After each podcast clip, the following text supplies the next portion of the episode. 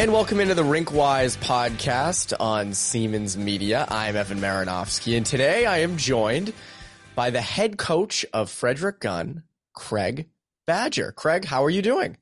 I'm doing great today. How are you guys?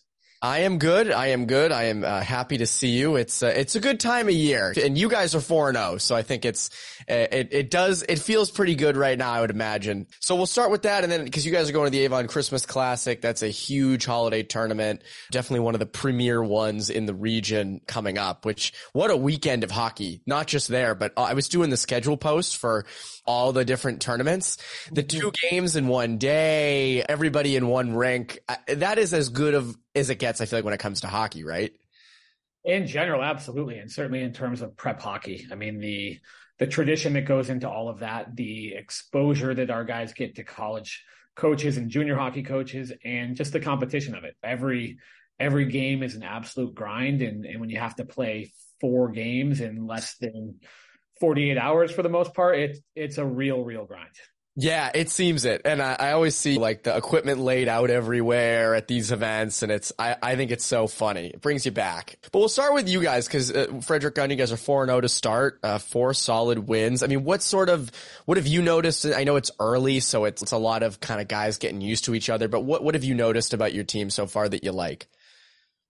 So far, like our goaltending has been very good. Mitch McCusker has really take, taken a real step forward from last year. He's a big kid. He's a strong kid, plays the puck exceptionally well, and really does a good job of balancing the the positional aspects of being a goalie with his athleticism. He he has the ability to make the big save, but typically is in good enough position. He doesn't have to make the big save all the time. So he's done a really good job so far and we can score goals. And I don't think that we've been close to perfect. I think we we've made some mistakes. We've got six new defensemen on the back end, and they're trying to to adjust to a style where you just don't have much time and space. But our forwards' ability to get the puck in the back of the net has been really good so far. And we're rolling four lines through. I think as of now, we have 11 guys with points already. And so our top guys from last year, the Lagercio, Rothman, Pizzo line, who were our three leading scorers last year, they've played well. I think they've got seven points each, something like that at this point, but, but we haven't relied on them. We, we're getting scoring from other guys as well. And I certainly am happier at four and 0 than I would be at 0 and 4. Yeah, that's, that's true. It's funny. I saw you guys at Exeter. I was telling you this off the air and it's interesting because you're right. Like that top line of LaGuercio, Pizzo, Rothman is, we know about them. They're good. I mean, LaGuercio's got a ridiculous shot. Just, just pulls it out of anywhere and you put it in the top of the net. But your depth, you're right. Like your, your depth forwards, I feel like I saw you guys against Exeter. So like, like Billy Collins had a great. A lot of guys like that. And I think, when I look at you guys, and, and, you, you obviously this, like depth usually is the big X factor, I feel like in a lot of things. So I think it is a good, obviously it is a very good thing early on that that depth is showing itself early, right? That it's got to be pretty encouraging as a coach. Yeah. And a little bit unexpected. I mean, we thought, obviously we thought these guys were going to be good, but there's usually an adjustment period. And some of those new guys have really started out really, really well. Will Jackson out of Stars Elite in Dallas has been mm. really, really good so far. Billy Collins has been very good. Our group of 07s up front with Karkner, Queesis, and Tucker Mears, they've been really good for younger kids. And then our returning guys that maybe a little bit less heralded than that top line from last year, but Antonio Donahue has been really, really good. He's flying around the ice. Connor Ferguson had one or two goals last night against Berkshire, one on the power play, stepped into the scoring area and just ripped it up top. Marco Goich has been really good for us as well. So we feel really, really good about where, where we're at. And then on D, one guy I noticed was Luke uh, Calabria, really good defenseman. I thought he was great in your game against Exeter. And I know the stats of, were there last year. I feel like they're going to be there again. Is he sort of the guy that you're looking towards on the back end along with the other, obviously the other five as well? Yeah, I mean he's dynamite, and we as a staff have been saying for a couple years, like, how is this kid off the radar? Last year, yeah, as a sophomore, putting up twenty five points or whatever he had, and not really on everybody's radar. And he he's an elite athlete. His his dad was a Heisman Trophy candidate out of Colgate, quarterback back in the day. Uh, his, oh my God, I didn't know that. Yeah, his twin sister is committed to UNC for lacrosse next year. So he's like the genes are there. When you watch the kids skate, I mean, it's it's impressive to see. And he's been really, really good up to this point, and I expect that he'll be a top D in, in all of New England this year. But then we're we're also excited about some of the other guys we have. Jake Johnner is a post grad for us. He comes mm-hmm. from Long Island Gulls U18 team last year. He should have a really good year. Braden O'Neill comes to us from South Kent last year. Jake Pelican returns. We got kid Cooper Stockdale, who's an 07 from British Columbia. So we're we're feeling feeling good about that group too. Yeah, no, you have a, you guys are deep. You guys are, you, you guys are certainly up there. I think I include, I included you guys in my top 10 this week. So you guys are, you guys are right there. You guys are there. Uh, so it's interesting that the, I mentioned the holiday tournaments are coming obviously all over the region. They're there. There's so many. I didn't realize, like when I was putting the schedule post together, there's, there's like seven or eight or nine and there's a lot on the girls side too. So there's a lot of great action coming up, but you guys are part of the Avon Christmas Classic, which is again, no pun intended, classic. When did you guys, when did Frederick Gunn start going there? Has that been an all, has that always been the case or is that recent? I, I think we are actually the only other team outside of Avon that's been in it since the beginning. Wow. I, I might be wrong on that, but I'm pretty sure that that's true. So we've been there literally since day one. And obviously it's, since I've been there, this is year 19 for me. I, I don't think the teams have changed in that period of time. Wow. Could be wrong on that, but I think it's it's been the same eight since I've been been around. I was gonna say, I feel like if you're a team in that at a tournament like that, you're not leaving that tournament. I feel like you're right. you're, you're, sticking with that. Like you yeah. don't leave that. So being there for, and you've been there 19 years at, at Frederick Gunn now. What's the excitement level like for when when the Avon Christmas Classic and the holiday tournament season comes around? Like, is there a different kind of vibe among the guys? Yes, as a coach, we hope not. We, we preach consistency and, and trying to bring that excitement day in and day out, but there's no way to avoid it, especially mm-hmm. those first two days where I think there's usually over a hundred scouts there. The, the room is packed. It's parents, it's scouts, it's kids. It, it's just a really, really fun environment to be in and to be a part of. And the kids, they know they're aware that there there are scouts there and and guys coming to watch and the pressure of trying to of that, but also wanting to win a tournament and and trying to to bring a trophy home. So they they're super excited. And and as a coach, I mean, what more what more do you want, right? You know, yeah. Kind of focused just on hockey for you know 48 hours plus. It's not the same as as when we got used to get to stay there on campus. Yeah, that was as an adult you loved it and hated it the dorms there, the, the beds are kind of built into the wall. And I'm five foot nine and I hardly fit in the bed. Oh my God. So I'm not sure what some of our bigger guys do, let alone some of the basketball, football kids that they may have at Avon. And you didn't sleep well, but you were there and you got to watch every game. You got to, to talk to a lot of people, a lot of scouts that you, you maybe don't get to see otherwise. There's, there's a fair number of guys who come in from Western Canada to watch. So it, it's, it's just a lot of fun and there are very few times in in our jobs where we get to focus just on the hockey aspect yeah, and I feel like guys like Taylan McBride and and Marco Gossage wouldn't have a great time sleeping in those beds. No, uh, no, not at all. no, being as big as they are. But it's interesting because the, the the lineup of teams is ridiculous. They're just yeah. the amount of good teams that are that will be there. For you as a coach, is it kind of one of your first tests to see what the, your team really is with your group? Is, is that how you view the, the tournament a little bit? I mean, yes, in that, like, I mean, the teams we play, it, it's absurd. We open up with Loomis and then we've yep. got Trinity Pawling uh, at 9 a.m. at Trinity College. Uh, bright and early. Yeah. And then we turn it around and play Kent at five in the afternoon. So like three really strong teams in in just over 24 hours. The, the difference is by then we'll have played Kent twice already. We played yes. we scrimmaged them last week. We've got them uh, at third place tomorrow night, um, and then at Avon. So we'll have played Kent three times in under two weeks. Uh, Trinity Pawling we scrimmaged prior to Thanksgiving, um, so we've seen them, uh, but not Loomis yet. Um, so I think obviously what we're what you find out there is kind of what are your guys made of because it's hard. The competition is really tough. They're exhausted. They don't sleep as well when you're in the hotel. Mm-hmm. and so you, you start to get a sense as to how much grit they have, a little bit of that mental toughness, that physical toughness to be able to push through those three days. But I think the real benefit is that team bonding to, to be away for a couple of days. They don't have to worry about schoolwork. They, they focus only on hockey. They're staying together. That time spent together can really be a huge benefit for us as we head into break, but then more importantly, coming back afterwards and really being able to, to have that team feel.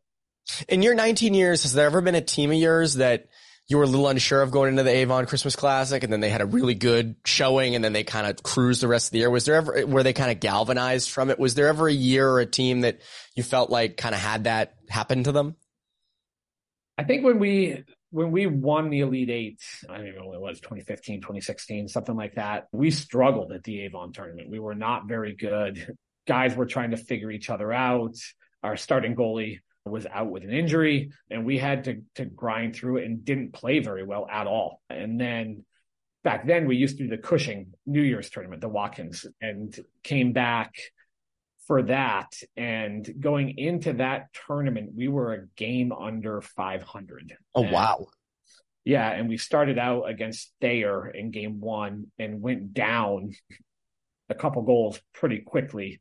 And it was one of those feelings like, oh boy, like where, where's this going to go? And, it's gonna be a long winter.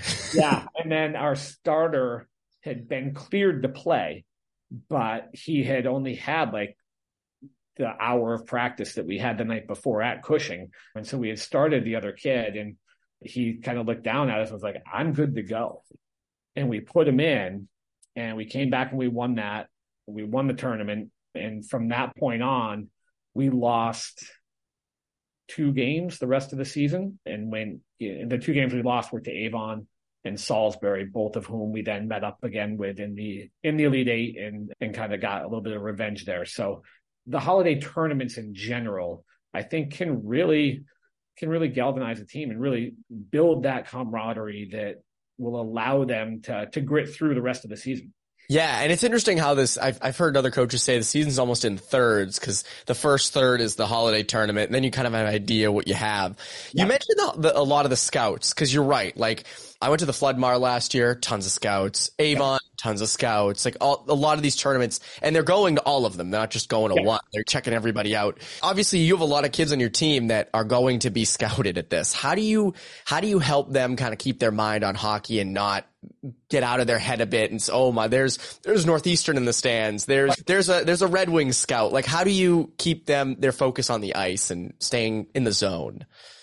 It's hard. I mean, they're kids and obviously they're excited but nervous at the same time and trying to to funnel that energy in the right direction can be a little bit difficult. I think what we really focus on is just focus on the game and, and focus on not the opponent, not the environment, but focus on what it is we need to do and what you need to do as an individual every time you step on the ice to help the team win the game. And the more success the team has, the more success guys have individually as well. I think it's also helpful that we return some guys who've been through that.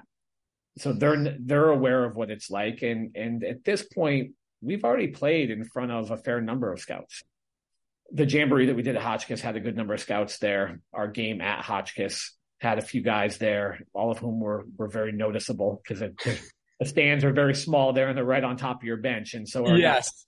Our guys noticed them quickly. And then we had a fair amount up at Exeter as well. So having already been in that environment a little bit now, it's it's different at Avon just by the the pure number of guys that are there at once. But our guys do have some experience with it, and I think I think that very much helps us going into it.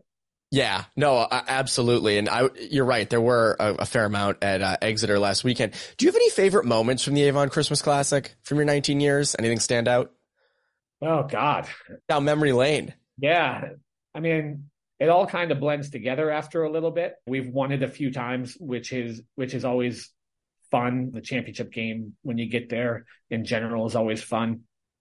But I think thinking back, and I it, again, it all blends together, so I couldn't even tell you who we were playing or, or what. But there was there was a moment one of my first two years where we had a kid, Austin Smith, who ended up going to Colgate and played pro afterwards. He was drafted by the Stars.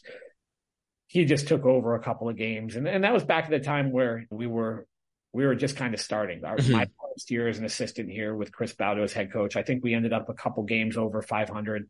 The next year we took a good step forward, but it's kid Austin Smith just really out of the blue, a Dallas kid who kind of showed up there and really took over some games and, and put really put himself on on the radar. A few years back, Alex Jeffries was hurt, and obviously he was an unreal player for us, and we relied on him a lot. He's pretty um, good. Yeah, pretty good. Not not too bad. No, but he was hurt and had like a basically like a a thigh contusion that was making it hard for him to to get around the ice. And we kind of asked him just to, hey, we just need you to to push through and grit it out a little bit here. And I think we are playing Loomis, and he he could hardly skate, but he got himself up the ice into a scoring area, and somebody gave him the puck, and he just ripped one for us to win the game two to one. Wow, so those, those, are a couple of, and there are others, but again, it, it's hard to it's it's hard to remember exactly who you're playing and who was out there and all of that stuff.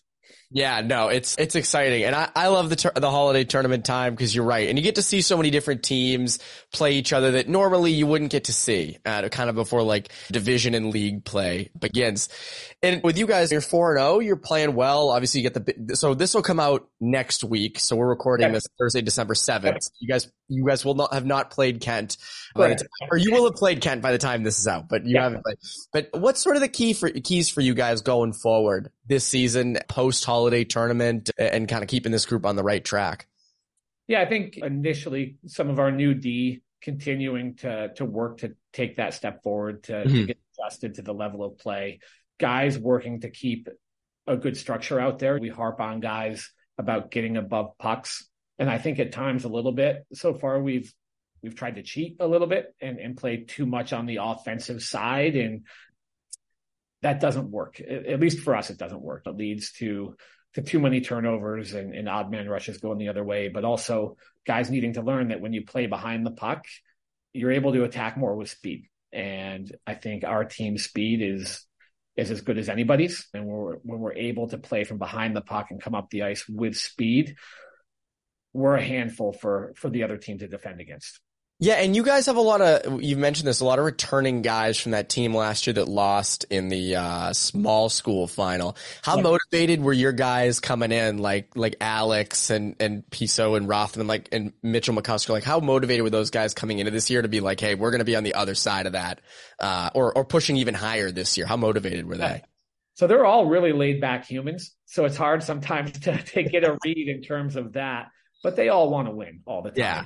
And we we've been in three straight small school championship games. Last year, last year was a grind. We ended up playing in all 12 overtime games. And I thought we were as good as anybody. We tied Avon to uh, lost to Taft two to one in overtime, lost to Salisbury in overtime, beat Westy in overtime. So like really, really good games. And so I think the guys in general were were bummed to not be in the Elite Eight last year, but we're able to really kind of forget about that and and still just focus on the opportunity to win a championship. And not many teams ever get to play for a championship. And they were crushed being up in the third period and Lawrence tying it up late and then winning an OT.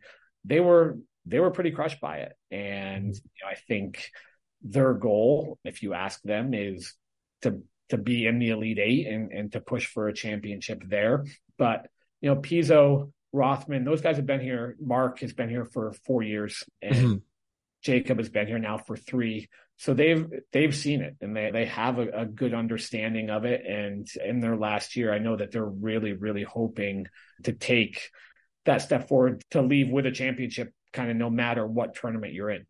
Yeah, no, I mean, you guys have a pretty good roster, so I think Elite Eight is not, I think that seems like that's in your crosshairs, which I think is a, a good way to be. Yeah, so. everybody's good, and and that's what what we've seen so far. I think the the teams we've played so far, like I think Berkshire has taken a step forward from where they were last year. We scrimmaged Canterbury. I thought they were, I thought they were good. I thought they played Trinity Pawling has taken a step forward from where they were last year, and so I think every game is going to be is going to be a grind, but ultimately I think that's what will will make us better. And what I said to the guys after last night's game is that last year we came out guns blazing. I think we scored like 30 goals in the first like three or four games, like something, something. and I don't think that was good for us. I, I, think we won a little bit too easily and scored too easily last year. And then when you get to the games that are more of a battle, we we didn't necessarily produce at that same rate.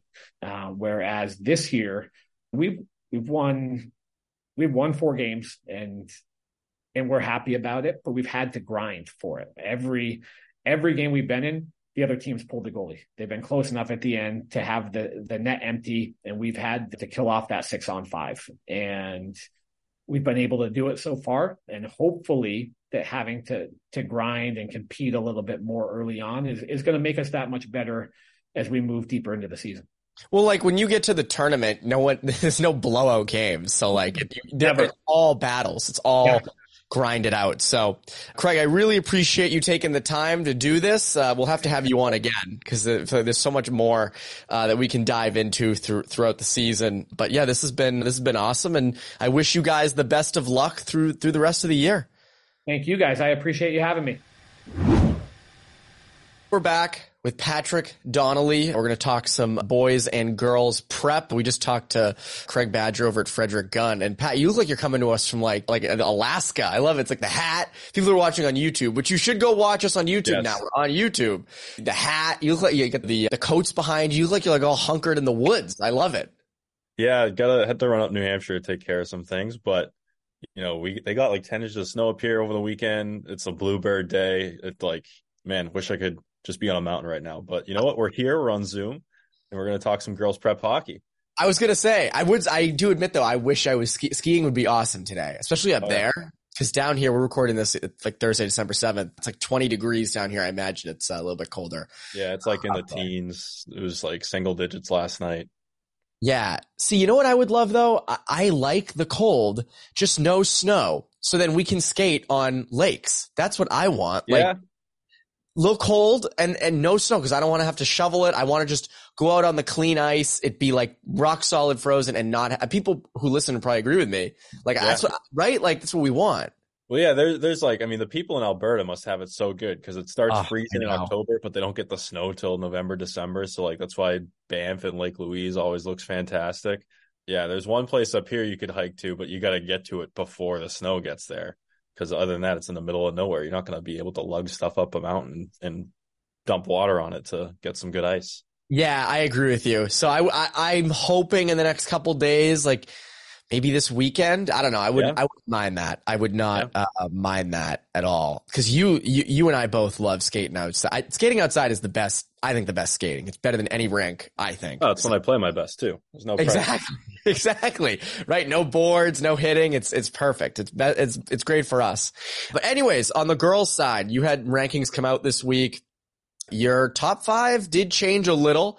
You had Nobles, you had Nobles and Tabor just switch spots. But then at the end, it got interesting. Uh, BB&N got added. Thayer got added. Have there been anything over the last like week or so that have surprised you in girls prep or, or kind of teams rising that maybe you didn't expect or this early? I wouldn't say anything's like overly surprising. I, I mean, I, I wrote this, but scrimmage is always a little bit of a grain of salt, but I caught Thayer versus Milton last week, and Thayer was just all over them, especially like in the first period, first third, like half of the game. And so I was really impressed. And obviously, I wrote about Morgan McGathey. We just had her story come out today. She is the real deal. Just can't can't say enough. And then BB&N Thayer, like they were both they were both right there when I was doing my preseason ranking, especially BB&N and two wins to start. The one over Dexter, which everyone had pretty high expectations for. I had them eighth going into the season. So they get the win over Dexter. That was pretty impressive. And then they take care of business over Pomfret, which I would expect. But other than that, nothing really too surprising. St. Paul's had the loss, but you know, it's against it's against Wilson. What are you gonna do? Yeah. yeah. It's just a, a little annoying waiting for Andover to get underway. They're they're late to the party here. But other than that, not not a whole lot. I was impressed with Nobles. Just like we've we've said, I I caught Nobles against Loomis Chafee on Saturday, and Loomis really took it to him hard. They were really physical in the defensive zone, made life pretty difficult on Nobles, but they were opportunistic. So that's I I was impressed with that effort. So I moved them up, leap leapfrogged them with Tabor. But as far as looking ahead, I think the biggest thing I have my eye on is Groton against Tabor this weekend. Ooh. Um, you know, I've we talked about Groton on a previous episode. They're like that little darling sleeper for me this year, and really putting my money where my mouth is with that matchup. And uh, you're, did you say you're going to be there? Yep, that's my plan. Yeah, that's going to be very, I'm very intrigued to see what happens with that game because I agree with you. And again, if, if, if Tina Scalise breaks out in that game as she has been in the past, that's a big pat on the back for you, uh, because yeah. you've been all over that. Um, so I agree. I think that's probably the, and what's interesting, this will be out so this podcast, I think, will come out after that game happens. So we can't. Oh, that was a great game by Groton. What? Oh my God, they were just outstanding. So we can't do any of that. But a story will be up for it, which will be cool. So we'll have that. What have you thought of Kent so far? Two and zero, oh, new coach. Feels like they're off to kind of a hot start. What what stood out with with them to you? Yeah, for Kent, I mean, just from what I've what I've seen is it's really their heavy hitters that have hit the ground running, especially like them and Groton are kind of in the same boat. Like Groton, Tina Scalise goals and back to back. Maddie Cronin had a hat trick. And you look at Kent and Sam Fedoruk's highlighting Sophie Russo, Mia Montanari, Megan Duplanty going into the season. They're kind of heavy hitter college commits there. Sophie Russo's going to Quinnipiac, Megan Duplanty, Dartmouth, and Montanari's going to RPI. And all of them have been hot right out of the gates. Both, all, all three have goals. Duplanty had, I think, a goal in their first game against uh, Berkshire and then two against Hill or vice versa. I think against Hill, she had the game winner in less than four minutes to go. It was pretty, pretty tight game. Or it might have been Berkshire. That was 2 1. Hill was 5 2. But you, you get the gist like the it, I think the biggest thing for them was that those three really hit the ground running, and they have. Yeah, it's I'm fascinated to see what ends up happening. I agree with you. I am also a little annoyed that Andover hasn't started yet, just because like I feel like them getting in the mix is big. Oh yeah. Uh, this episode, we're talking a lot of holiday tournaments. You had a schedule post go up and we're going to have previews and uh, schedules for all of the girls and boys holiday tournaments. On the girls side, you are going to, and I'm blanking on the name, the one at Milton and Nobles on the girls side. What are you going to be looking for there? What are you looking to see out of those, out of those games? Yeah, so I'll be at the Harrington one. The other really big heavy hitter would be like the Patsy K Auden one, but that's in Taft, and that is quite a haul. That's a um, haul from our neck of the woods. Um, and then also uh, Dexter's tournament has a has a decent field. Um, and that's right there. But you know, Harrington will be my focus, um, especially you look at day one. I think BB&N plays Williston. Which, that's a huge matchup. Yeah, BB&N, yeah, and Milton plays St. Paul's, and then on Saturday you get BB&N and Milton, Williston and St. Paul's again. Nobles, I think gets Nobles actually could have a nice little setup to go deep in their in their own tournament. They they get Lawrence first day, then Westminster. Westminster's no pushover. St. Mark's on day two.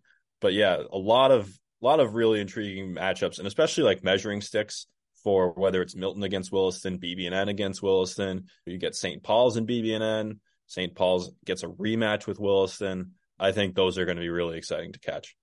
Yeah, and you know, what's most fun for you is your top ten is going to look a lot different coming out of that because that's the thing. Like the, you and I are both doing top tens now, and just and the first week was hard enough, and there wasn't even that much action. Like there was there wasn't a ton of huge games.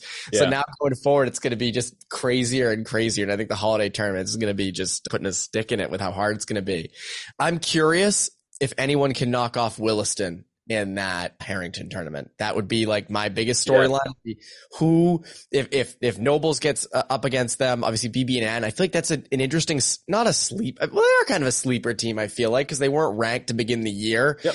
And Ed Bourgeois always has that team just in the mix. So I'm curious to see what happens with them when it comes to the holiday tournament. So that should be fun. You, I'm going to be at the Flood-Marr. so we're going to be alternating rinks.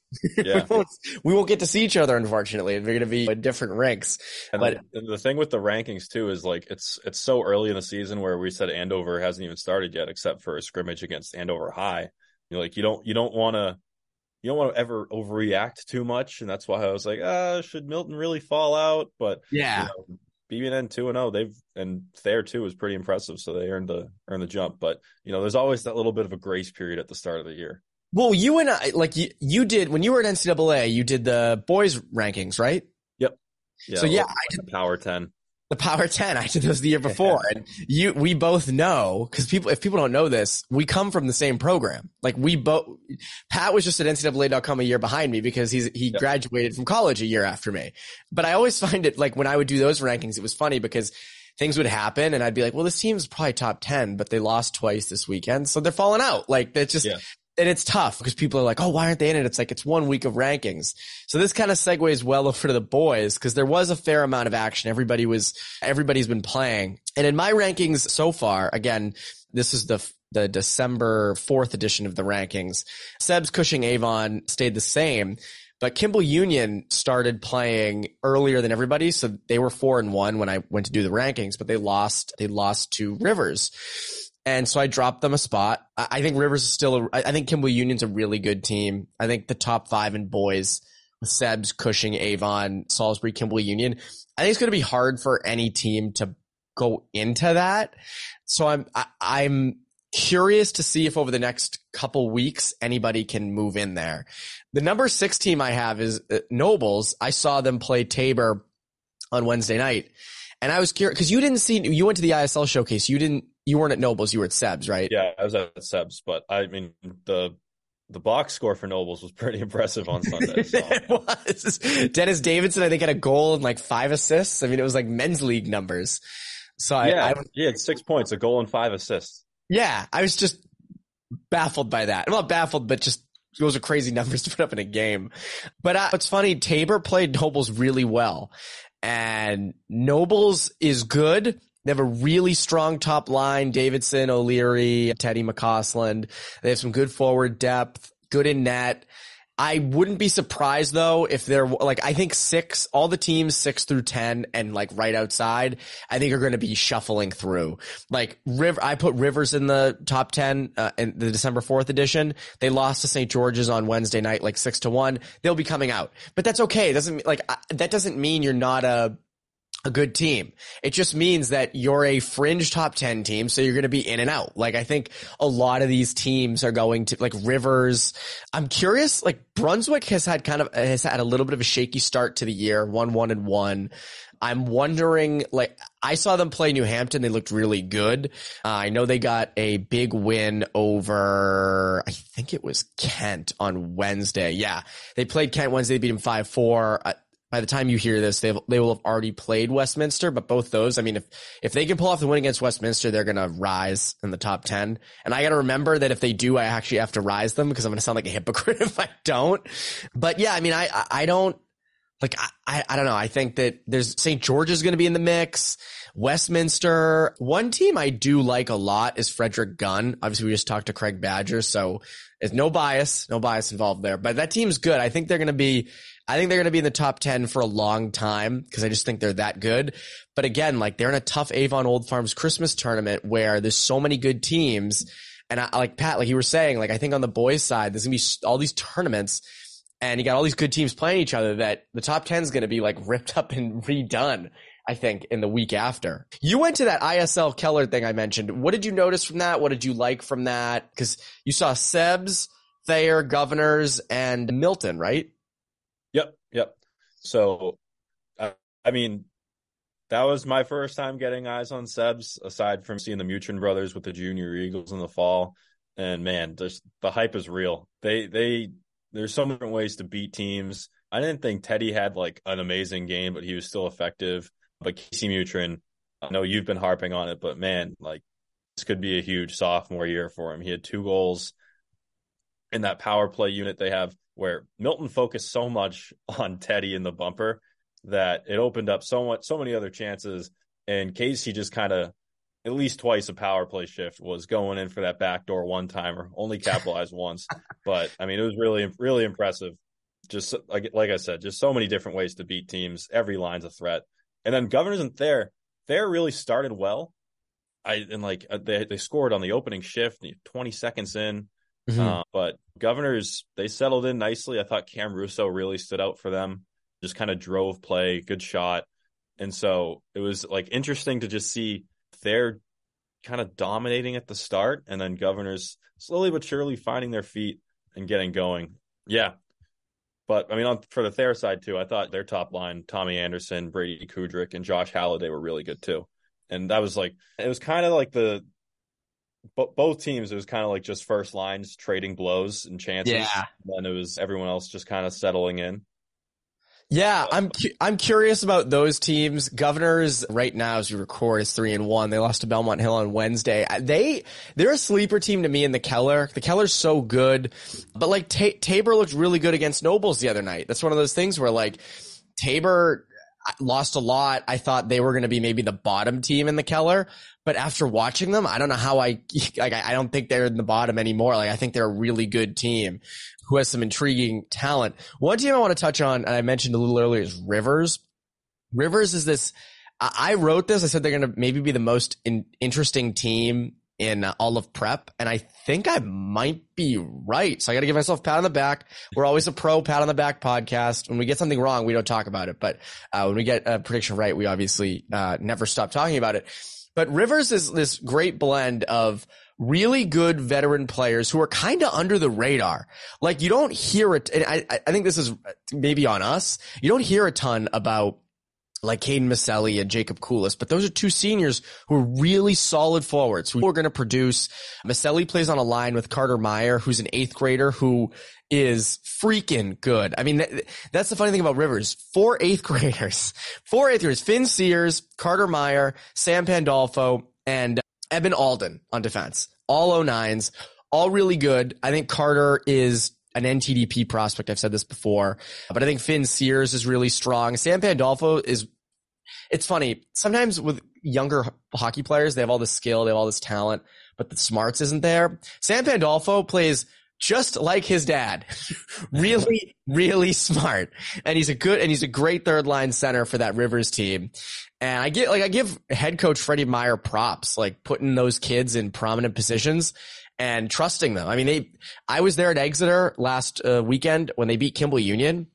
And all those kids played a part.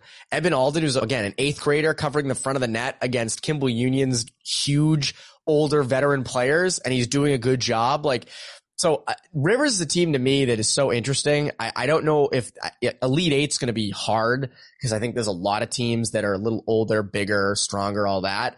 But they're going to be in play for the playoffs for sure. Another kid I would highlight is Freddie's son, Freddie, Freddie Meyer, who's a freshman, really good player. Hits. That's the funny thing, Pat. You got to get out and see this Rivers team because they're not big, but they hit everybody. I mean, like they wallop kids. Like Freddie, yeah. like Freddie Meyer, the freshman, is 5'10", 160. Again, just crushing guys. So they're an interesting team. Stevie Roussel is another good forward, and so is Justin Graf. They've again, there yeah. there are a lot there are a lot of guys, and I think it's good because like last year, the Eberhart, the ISL Eberhart was very heavy on just St. Mark's. That was the main team. They dominated everybody. This year, St. Mark's is good, but so is Rivers. So is St. George's. I know there's other teams in the Eberhart who've gotten a lot better, but Rivers is a legitimate, legitimate threat. And again, I'm curious to sort of see where they go throughout the season. So. Yeah, yeah. I was going to mention Justin Graf, Collins' brother. I caught him with the militia back at the. Yes, that's right. Um, I I like his game. I think he's really smart. I think he's a deceptive skater, changes speeds, like bait a defender in and speed by him four points in four games. Pretty good start. That's not bad. I, I liked him a lot. I think I yeah. had him as like a breakout candidate. I might not have. I, I don't remember. I think I thought I did, but he's been good. And I, again, I, I I'm excited to see what this team can do. I know they lost to St. George's. My guess is like and like we'll see this throughout the year with a lot of teams who are young that have that upside. They're going to lose some. They're going to lose. Like they're going to lose some games. It's going to happen. But again, I think this is a really interesting team to track, uh, not just this year, but the years going forward. And I think it's a team we're going to probably be talking about quite a bit so yeah, I mean, we've covered a lot in this episode. Talked to Craig Badger from Frederick Gunn. We did some girls prep. We did some boys prep. This is what we want to do throughout the season. So you and I are going to sit here and we'll talk to coaches on the boys and girls prep side and the MIAA. MIAA has not started yet. That's the big thing. Yep, um, yes, I'm excited. I think, I don't think I'll be able to get to it because there's other games happening that I should watch for my job. But Natick Framingham is is happening January 20th or no, December 20th. And Pat, I know you're not from, you're not cool enough to be from Framingham. You're cool, but you're not cool, not cool enough to be from Framingham. Natick Framingham is the big rivalry game and it's at okay. Lorne. So that's like, I would love to go see that if I can. Lynn's big rivals who? Swampscott, I'd say. Okay. Um, yeah, not, no love lost. There's a big, like, like even just like territorially, like Lynn Swampscott Marblehead is always like, always, always some jarring between me and my friends. So yeah, Lynn's too. P- Lynn's too tough. People don't want to be rivals with Lynn. It's not going to end well. We do have one last segment left, and we have our great producer David Yaz does an awesome job with this show and with all the Seamans Media uh, podcasts. We got overtime, Pat. So time for overtime. Overtime. Both Pat and Evan completely unprepared for these three questions, which I will lob their way. We'll make Pat go first. Yeah. because he looks really cold and let's get him out of here. um, it was freezing. Question number one. If you were to imagine, if you were to imagine the ultimate hockey player, how often would that player visit the penalty box? Your thoughts on that, Patrick? Wow. You could say never. That's a possibility. But I, I won't say never because I'm I'm gonna I'm gonna really ride the fence here and like obviously not completely undisciplined, but you know, you got to have some snarl, you got to have some toughness. Once every once every other game, whether it's like roughing after the whistle, standing up for himself, I'd I'd say that's probably a, a good amount. All right, not enough, good but not too much. You, you, want some you want some toughness, like Matthew Tkachuk. That would yeah. be the that's who I yes. thought of. Yes. And so, Evan, your answer similar or? I would say yeah once every two, like Marchand's good at it, but he's also taking a lot of dumb penalties this year, yep. like just stupid infractions. So that I would cut those out. But I agree with Pat. Roughing after the whistle stuff, a fight every now and again. Don't get injured. That would be what I would say. All right, excellent answers both. You're both wrong. No, I'm just kidding. all the time. I figured you were going to say You're like Shawn Thornton. So, question number two, Evan, you can go first. List the following words in the order in which you would like to be described as a hockey player tough, talented, unselfish. Ooh, unselfish one. Anyone who's unselfish yeah. is like like god tier. Like that's just yep. unselfish would be one. I'd probably say talented.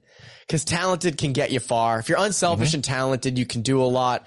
Toughness will be three. I know a lot of the, a lot of people disagree with that, but I'd probably go, yeah, I'd go unselfish, talented, tough. That's how I picture you as. Not that you're not tough, Evan, but that's how I, I've never seen you. You want to take hockey, this outside? But... Yes. You want to take? You want to take? Go on, go outside. Let's go outside. It's too cold though. I, am done. I don't want to do anything outside today.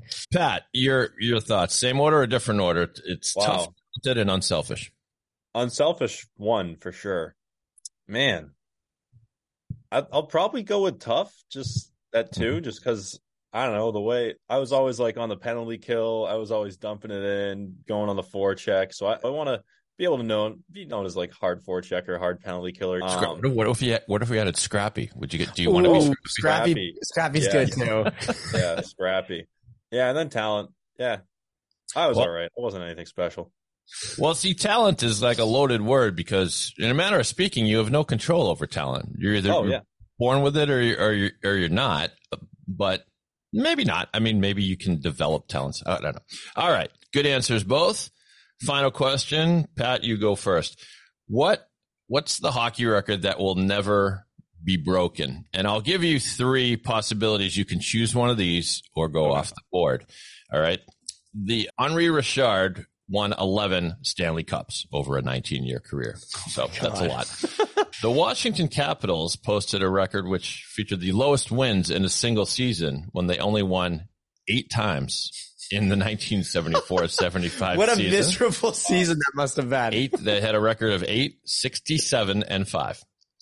And finally, maybe the most obvious one, Wayne Gretzky career points 2,857. No one else is really close. So any of those records sound unbreakable to you, Patrick, or you want to add a different one? What was the Richard one again? 11 Stanley Cups over. I mean, that's it. He played 19 years, oh, but yeah. just will anyone win 11 rings? I, that's one I'll definitely agree with. I don't, I don't think so. I think Parity's too good. I mean, all of them I think are close. Like the Sabres weren't even that bad when they were trying to get McDavid in 2015, but yeah, I, I would say out of all those, probably the 11 cups. I just think there's playoffs, anything can happen. Parity's too good. I'll go a little off the board and say Gretzky's 92 goals in a single season. Ooh. Mm. That's So, a good one. We we know Ovi's going to smash the the all time record at some point, but I I don't know. I think goalies are too good. There's a lot of talent to spread around. I don't know if 92 is going to happen in a single season. Yeah, and some of this comes with the when Henri Richard won 11 Stanley Cups. I don't know how many teams there were in the NHL, but it was Oh, a yeah. lot fewer, a lot fewer than now. I gotta say though that the cup record, if you're playing NHL 24 franchise mode or my player, you're winning. You can win 11. That's a, you can do that easily. You should see, see my franchise. All right, I What agree.